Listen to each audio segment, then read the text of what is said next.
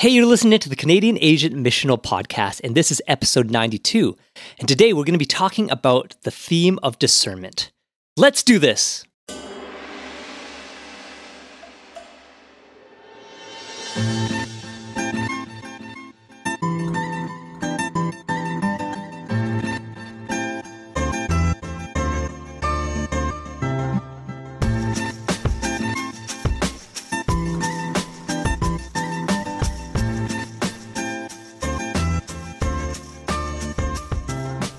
Hey, thank you all for joining us for this conversation today. We are excited for it because this is something that we've been wanting to talk about for a long time, and it affects all of us, both individually and as churches and as communities. And it's the topic of discernment. And we've been wanting to talk about this because it's something that we all go through and we all have an understanding of, and we want to continue to develop that in our lives. As usual, Bernard is here. Bernard, what's going on? What's up? What's up? How's it going? What's up? What's up? Oh man, I'm excited because we've been waiting to have this guest with us for a while. In fact, probably for a couple years, and it finally worked out. So we are so excited to have Mi-Yun Kim with us. Mi-Yun, how are you today? Thank you for joining us. Thank you for having me. Yes, we're so excited that you're here. Very, very excited. We know you're a pastor, we know you're a spiritual director, a counselor, a mother, a wife, a child of God. What else would you add to that list? How else would you describe yourself? Yeah, I guess like I think the most important part is that I'm God's beloved daughter. And I think the part that I'm recently learning about is that He delights in me. And um, mm. living from that place has been challenging, but I'm learning. Mm, good reminder for all of us. Thank you so much for that. As we're kind of jumping into this conversation, Bernard and I were kind of working out some of the questions. And we actually, before we jump into the theme of discernment, we actually want to ask you about your experiences of being a part of a Canadian Asian church, particularly a, a Korean church. I don't know if you know about this, but when people talk about you, they talk about how you are one of the most observant and like intuitive people. And so, what are some of the things that you do see, and what are some of those experiences that you've had being a part of a Korean church? Just so you know, I grew up in Montreal and I've been part of the Korean Immigrant Church forever. Forever. Since forever. the dawn of time. I love the Korean Immigrant Church, which is not a common thing that you hear there was a short period of my life where I was finding it difficult to be fed and to grow. In terms of our Korean, I guess, immigration history, I would be considered one of the older ones who speaks English. And so I had been serving from, I, again, since forever. And so when it was difficult, I couldn't leave the church because I was serving. And so I supplemented my um, church goingness by attending a Black Hispanic church. And so I think that was my only time when I wasn't part of, like, fully part of the Korean church, even though I sort of was. And I grew up in Montreal. I went to seminary in Vancouver. And so I was part of the Korean immigrant church there. And then as well in Toronto now. As you're kind of sharing about your journey, maybe you can talk a little bit about like how did you land you know, in the realm of spiritual formation growing up as a Catholic, that's kind of more natural and normal. But when I went into the kind of more evangelical narrative, like spiritual formation was relatively new, at least in the East Asian stories. I mean, I think because my seminary training started off at Regent College. And so in that place, it was like Eugene Peterson, J.I. Packer, James Houston. These people are very big on formation. And so I think that I was kind of thrown into it I think also being a woman and also being a pastor's wife, a lot of times what we do do is we listen to stories. And I don't think it's just my role. I think like I remember having adults sharing personal stories since I was maybe even in elementary. Mm. And I remember thinking, am I allowed to hear this kind of stuff? Like, why are you sharing this with me? But I think I've just always been a listener from very early on. And so this was just kind of the pathway that God led me to. So, what do I see in the Korean Immigrant Church? It's interesting because I had gone back to serve in the Korean church uh, after being away for about uh, maybe 10 years. And when I returned back to the Korean church, to my surprise, a lot had changed. And for me, it was such a consolation, such a joy to know that God was at work in the Korean immigrant church. Obviously, he was at work, but that he was visibly doing something that yes. I would have totally missed if I was immersed in the Korean church ongoingly. In terms of the second generation church, like Korean church, I think there is a shift that's happening for a lot of the people from my generation because we didn't have people above us because they spoke Korean and we didn't. Or maybe we did, but we were part of a different congregation. There wasn't a lot of mentorship or a lot of discipleship opportunities. They did their things, we did our things. They prayed in their Korean way and we prayed in our way kind of thing. but I feel like a lot of people my generation really want to change things around, where we do want to invest in the next generation, where we don't want to do the same things that happened to us at the same time, I feel like there's a little bit of challenge because a lot of people don't know where to start because it's kind of new for us. And mm, so, how do yeah. we disciple someone when we've never been discipled? Those are the narratives that come up a lot. But I feel like since the pandemic, a lot of has changed and people are willing to kind of step out of their comfort zone.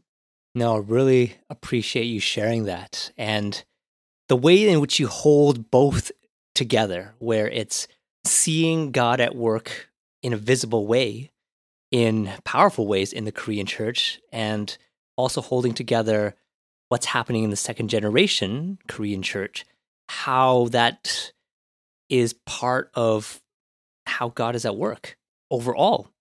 Yeah. And, and I want to kind of ask you a little bit of a follow up with that.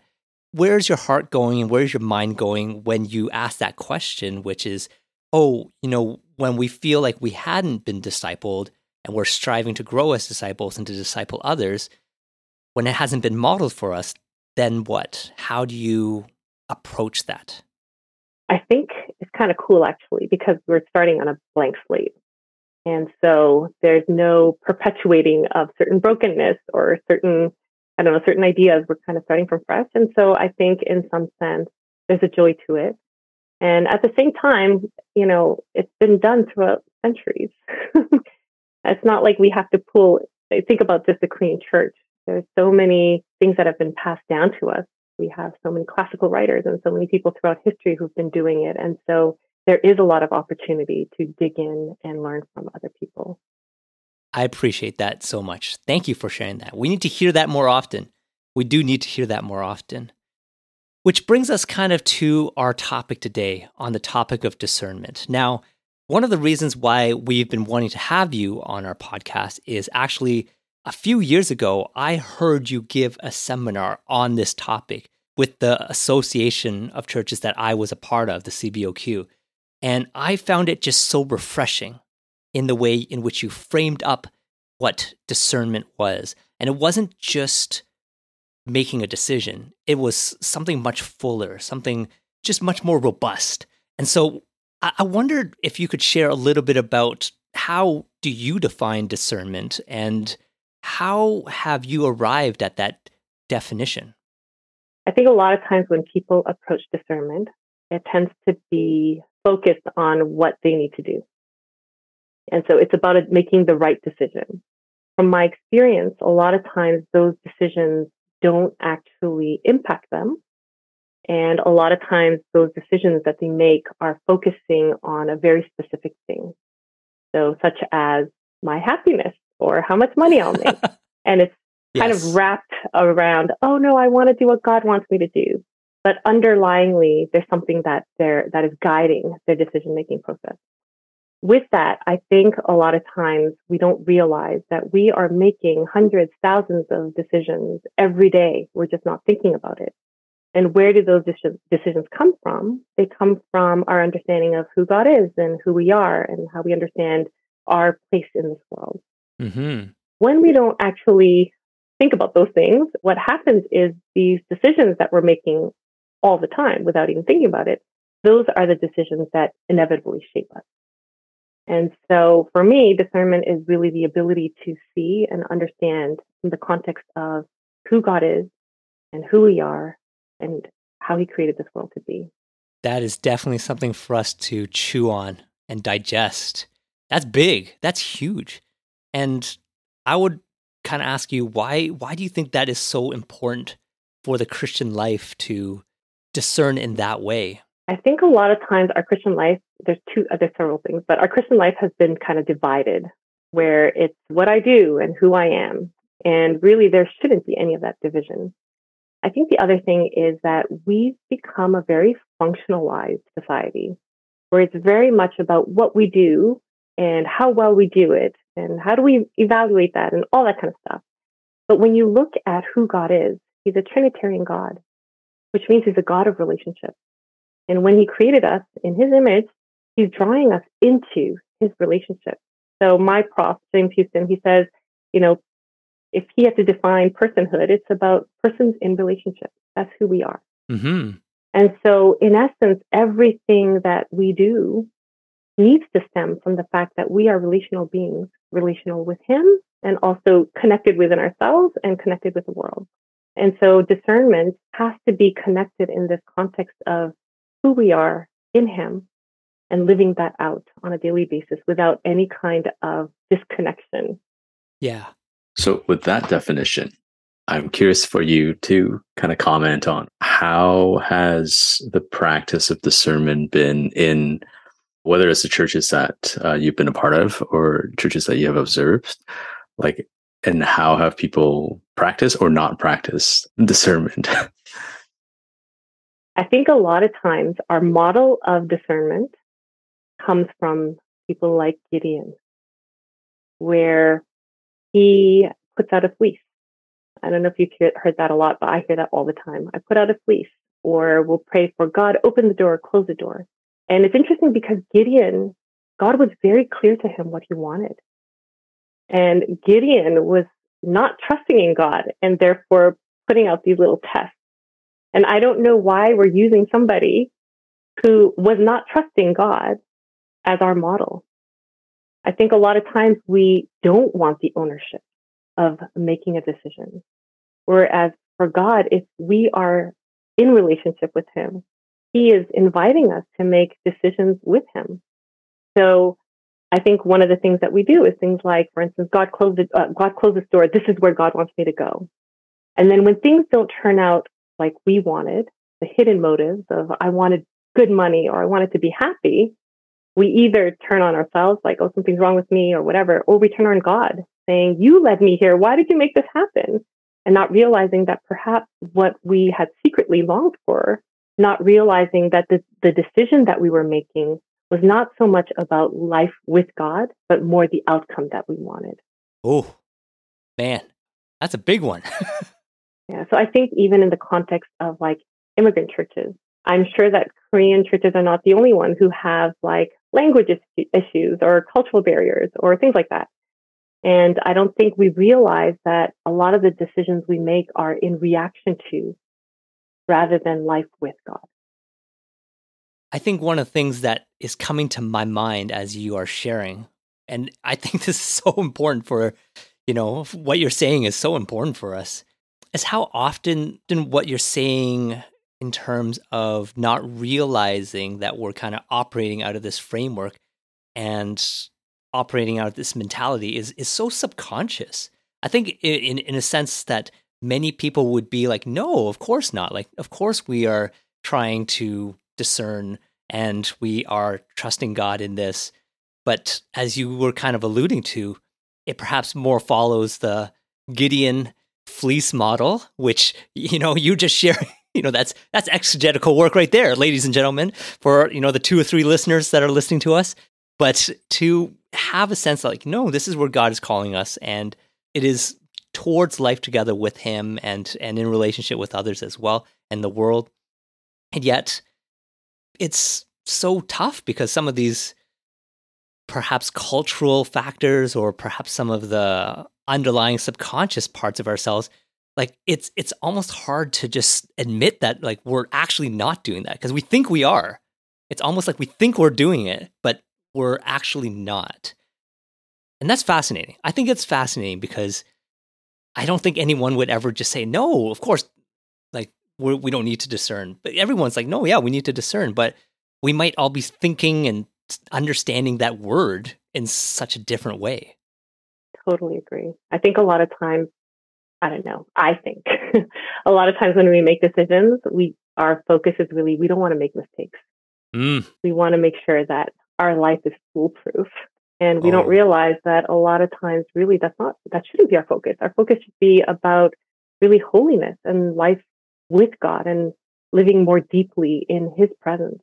So would you say then it's a bit out of a fear, a kind of like a fear of making mistakes, a fear of not doing the right thing that people then understand what discernment is because it's so kind of emphasized on that or perhaps it's like more geared toward like the outcome or to efficiency, productivity or whatever it kind of loses the sense that it's about our relationship with God and our relationship with others? I mean, I think it depends. I would say it's more closely tied with our, I don't know what to call it, false selves maybe, or our broken selves. Where, for instance, if I'm a people pleaser, then I would discern in a way that goes, God, I want to please you. Please tell me what you want me to do. If I'm a perfectionist, it would probably be more like, God, tell me what I should do so I can do it well and perfectly. You get the gist. So I think based on our own neurotic self, I think a lot of times that will determine the framework from which we approach God and make our decisions. Which is interesting because, like, you know, if discernment is not an, just an individual thing, then collectively, like our collective kind of unique selves kind of intertwine and interconnect.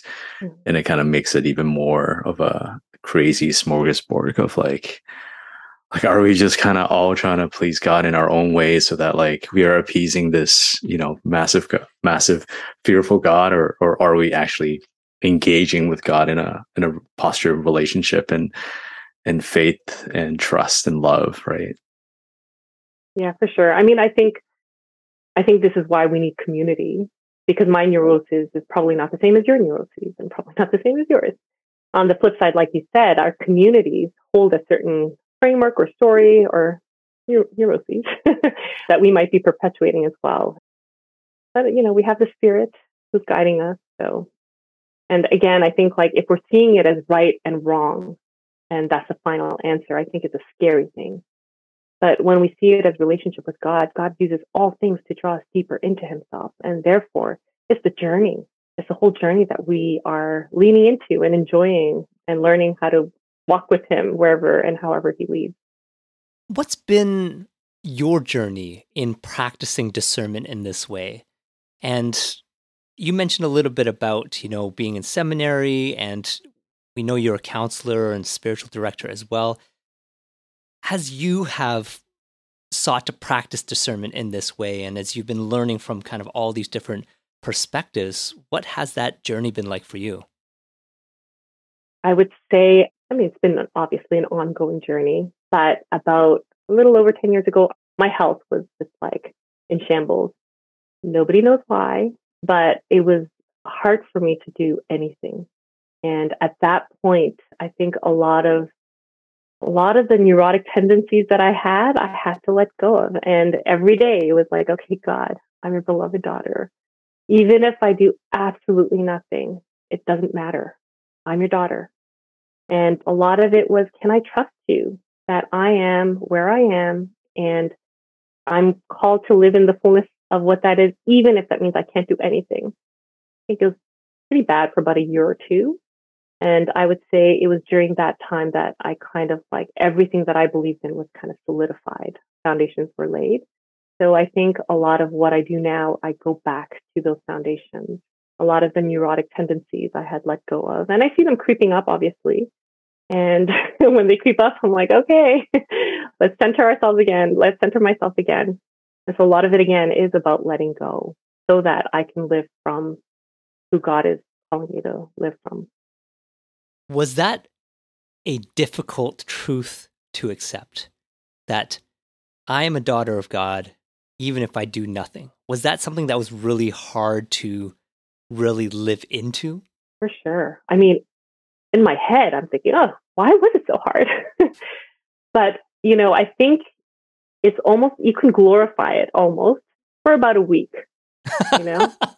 but when it's just ongoing and you have no idea if this is going to be your life till the day you die, at that point, it really is so difficult. It's so hard. yeah. So it was like, started off okay.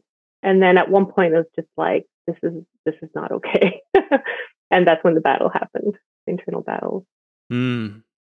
I appreciate you sharing that because I think that gives, you know, a, a, sense of purpose and hope for a lot of people going through that themselves. That, hey, like, this is still part of how God is working in my life and reminding me of these promises and truths that it's it's almost this unraveling and stripping away some of those layers that we've kind of built up on ourselves as as we think about oh what does it mean to be following Jesus and what does it mean to be part of the church when those moments happen when we can't do anything and we're left with nothing else except these promises and truths to hold on to I, I think those as you were kind of alluding to are so formative and so impactful and and change your life that it it really reorients your life in a completely different way rather than get caught up in you know specific stories or frameworks or narratives that we were in before.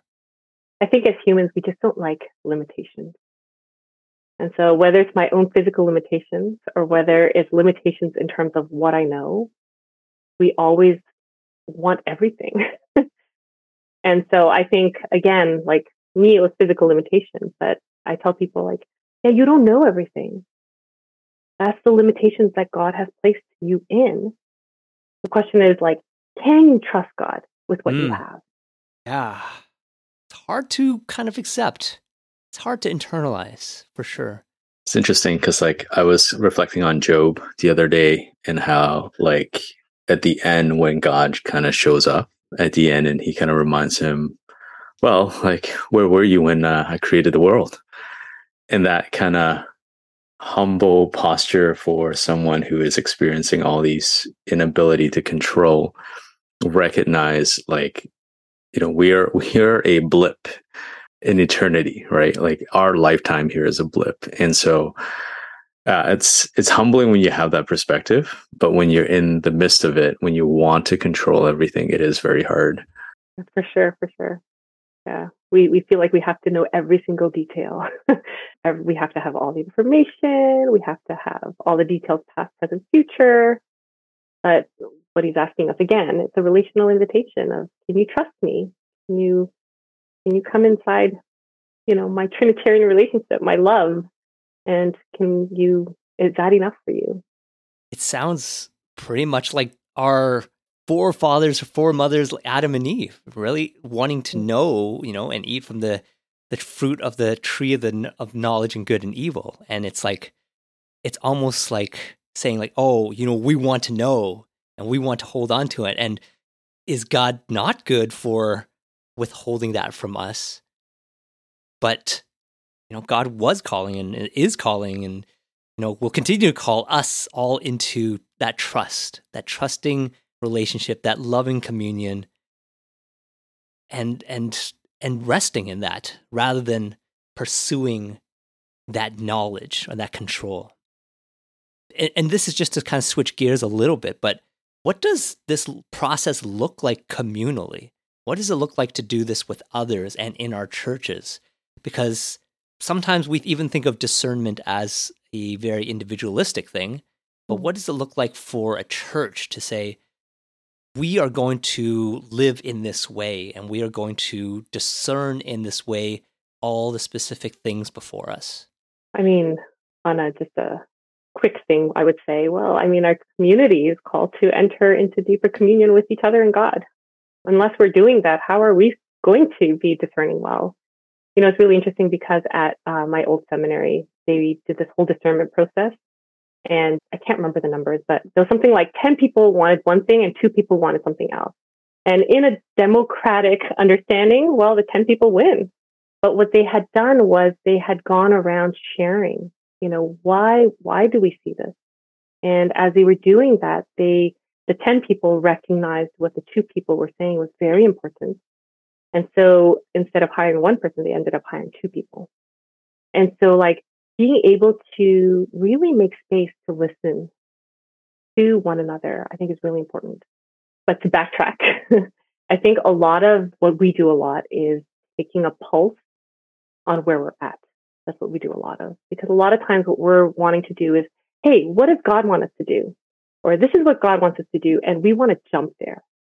But we have no idea where we're at. We have no idea where the starting point is. So it's like, you know, doing Google Maps and saying, okay, well, how do I get there? And you have no idea where you're at. You just, you don't know. Right. Yes. And so a lot of the things that we do is we start with where we're at. And so we kind of share, we pray, and that includes our desires and what we want. And from that place, we look at where we feel like God is leading us.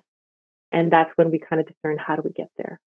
As you're sharing, I'm kind of identifying this tension that's kind of building up in me. And it's probably based on, you know, past experiences of practicing discernment and and how hard it has been. What are you feeling? Like I agree with everything you're saying. But I also wonder why it's so hard. and I wonder why so difficult to listen to one another, to listen and especially together to listen to God. And it kind of devolves to a, you know, which is the better, you know, answer or who's more right or who's wrong or what's the de- democratic situation. Like, why do we fall back onto that? Like, why is that our default? And even lack of awareness of what we're bringing into discernment, like you, you were kind of hinting at it a bit too, is that it's like we sometimes even don't know if like oh we think we can just kind of go in neutrally into a discernment process but we're not aware of the things that are going on internally for us. So mm. i'm like so i'm listening to you and i'm like yes and amen. But at the same time i'm like you know all mm. these feelings are coming out it's an addition to the question ish because like john was saying like we we carry with us like so all these different things but then like i'm sure there's also a lot of like cultural nuances that also you know is brought forth depending on our kind of ethnic culture our uh, you know a variety of different cultures that shape our imagination of you know what what does it even even mean to come together to discern and to make this decision right? Like it's usually is a decision based thing. But i yeah like i wonder if sometimes part of that struggle too is because we just want an answer right away. Like we don't really want to wait on god we just want to say, like, we pray, God, so give me the answer.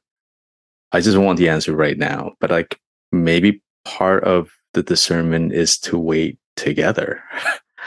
and why is that like so out of the realm of possibility? And and perhaps and this might be like John John and I are, are studying our, our doctorate right now, and maybe it's because of all the readings that we're doing. It's like, oh, like there's so much of like all the things that have like captured our imagination of church and like this is the way to do things actually is actually the culture that's teaching us how to be decision makers instead of the spirit that's actually moving within us. So yeah i was just going to say um you know i think with my shift in understanding god is constantly trying to draw us deeper into himself.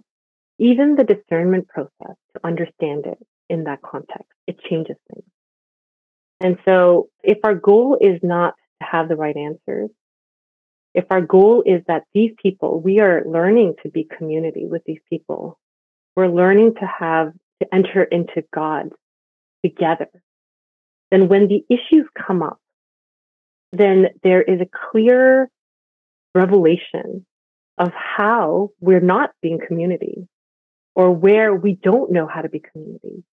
And so it shifts because now perhaps though we were interested in, you know, do we, I don't know, do we have weekly meetings or do we have bi-weekly meetings, for instance? it shifts from that to, oh, you know, we don't even know how to listen. So maybe for the next few weeks, what we need to learn is how to listen to one another. Or maybe, you know, I mentioned something and they're asking me, do you believe in the Bible? Okay, then they don't, they don't trust me. So maybe then we need to learn on trust and what that looks like. And so the discernment process is kind of pushed aside because here's God, again, God is revealing something deeper. That makes a lot of sense for sure. And I think it's humbling you know, when those things are revealed because perhaps we thought we were good at listening, or perhaps we Mhm. thought we were in a good place with one another. And then all of a sudden we start practicing discernment and then it's like well we're not good at listening to one another. And and that's just like you know it knocks us down a peg but that could very much be the way in which god is at work right? Rather than making a decision on whatever question we need to figure out it's like you know what? I want to reveal this about you guys and this is the way in which my spirit is ministering and working in your life and that's hard to accept sometimes but hopefully we are open to seeing those things e- e- as hard as it can be because you know it, it very much is like like oh man like we don't do this well and it's hard to admit that Yeah, for sure. For sure. And like Bernard said, like, you know, then that probably means if we trust God with where we're at, then are we willing to trust him with the fact that we can't go as fast as we want to? oh And that we do have to oh. slow down, right?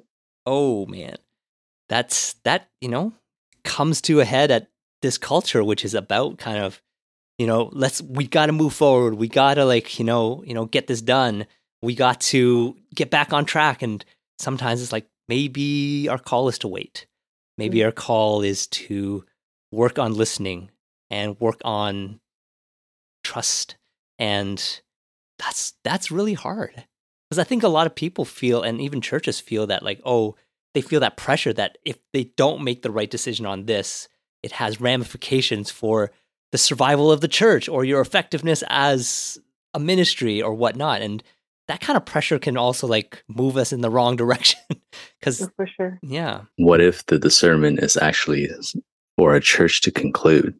mm, That's, I think, one of the things that we never talk about because we think it's a failure. But in fact, maybe it isn't.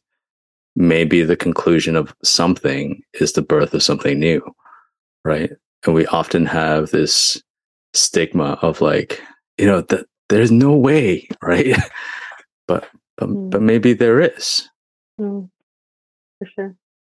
as we're kind of wrapping up this conversation for today, we just want to kind of ask you about do you see any particular cultural factors that, you know, exist whether within a Korean church, you know, Korean Canadian church or Canadian Asian church which impact our process of discernment? Is there something specific from like kind of a Canadian Asian background that specifically affects how we discern?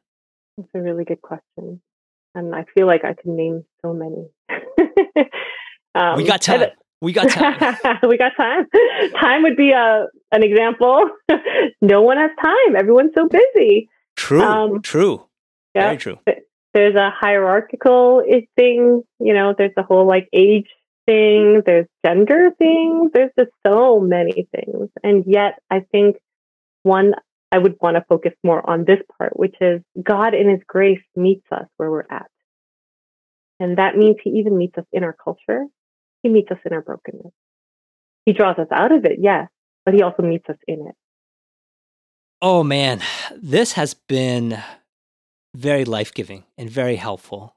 So thank you so much, Mian, for giving a bit of your time to join us today. This has been a lot for us to consider. What does it mean for ourselves and and the, our practice of discernment? So thank you so much for joining us. Thank you so much for having me. And thank you to all of you for listening to our podcast today and joining our conversation. We appreciate you guys so much. Let us know what you thought about what Mian shared today about discernment. What are the things you face when it comes to discernment? Let us know by reaching out to us, whether by Facebook, Instagram, Twitter, or by email. Our email address is contact.campodcast at gmail.com. That's contact.campodcast at gmail.com. We'd love to hear from you. Let's keep this conversation going on. If you haven't done so already, please remember to rate, review, and subscribe to our podcast and share it with others who you think this conversation might be helpful for. And we love that we're able to invite more and more people into this conversation. Once again, you've been listening to the Canadian Asia Missional Podcast, and we hope you'll join us on this journey. See you next time.